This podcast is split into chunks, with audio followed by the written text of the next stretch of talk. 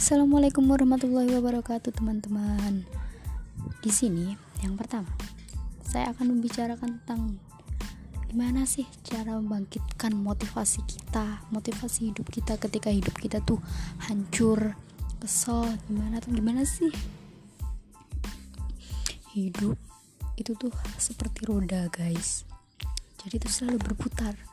Ada kalanya kita berada di atas, kita senang-senang, kita bisa hidup mewah.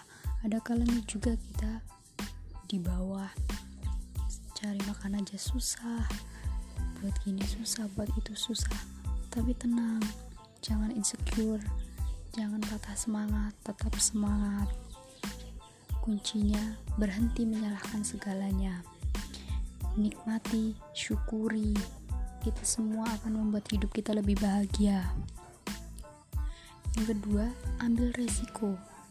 Bermimpilah lebih besar dan berharap lebih. Jika kamu ingin sukses, kamu harus berani mengambil resiko itu. Jika kamu ingin bermimpi lebih besar dari itu, kamu juga harus kuat, harus bisa, harus mampu untuk jatuh. Jika kalanya kita jatuh, kita harus bisa bangkit lagi. Yang ketiga yaitu kerjakanlah dengan lebih dan sepenuh hati. Apa yang dikerjakan dengan sepenuh hati, apa yang dikerjakan dengan ikhlas, itu akan membuat kita tuh lebih senang, kita lebih rileks lagi, kita mengerjakannya lebih sukses, lebih senang. Lakukanlah apa yang membuatmu bahagia. Jika memang hidupmu bahagia kayak gini, lakukanlah. Jangan terpancing dengan omongan orang lain kamu harus selalu bisa kuat, semangat. Lakukanlah apa yang membuatmu bahagia. Jika memang itu bahagiamu, lakukanlah. Jangan pernah menyerah apa pun yang terjadi. Jika memang ketika kamu masih ada di bawah, jangan sampai menyerah. Ingatlah usahamu yang kamu buat, yang kamu rintis dari awal, yang kamu rintis dari jerih payah kamu Ingatlah itu, jangan sampai kamu patah semangat dan menyerah. Syukuri dan hargai hal-hal yang kamu miliki. Kamu harus syukuri ketika mas ketika masih ada orang tua, kamu harus syukuri, harus hormati itu. Harus hormati dia, bahagiakan dia, jangan buat dia kecewa. Karena kebahagiaan kita itu adalah doa dari orang tua.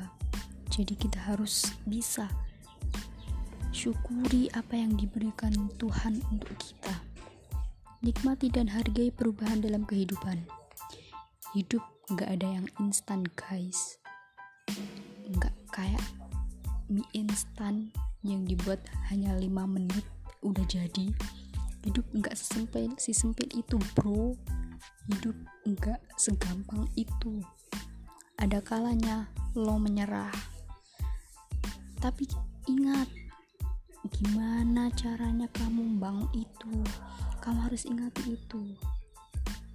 Keraguan adalah musuh terbesar dalam meraih mimpi. Kamu harus buang semua keraguan itu. Karena itu musuh terbesar dalam meraih mimpi.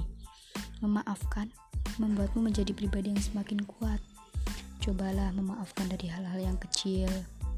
Kamu harus bisa menjadi pribadi yang pemaaf, baik hati, menolong. Jika emang kamu mau menolong orang yang membutuhkan, kelak Tuhan akan membantumu juga. Selalu lakukanlah perubahan kecil ke arah yang lebih baik. Lakukanlah perubahan-perubahan kecil, dimulai dari bangun pagi. Kita harus bisa disiplin dalam hidup kita dan lakukanlah ke arah yang lebih baik jadi kita tuh harus bisa merubah hal-hal kecil. Contohnya nih nih gue tuh jam 9 sampai jam 12 malam tuh sukanya game kurangin sedikit-sedikit. Kita giring ke arah yang lebih baik. Kita belajar kita kita lain-lain kita bantu orang tua.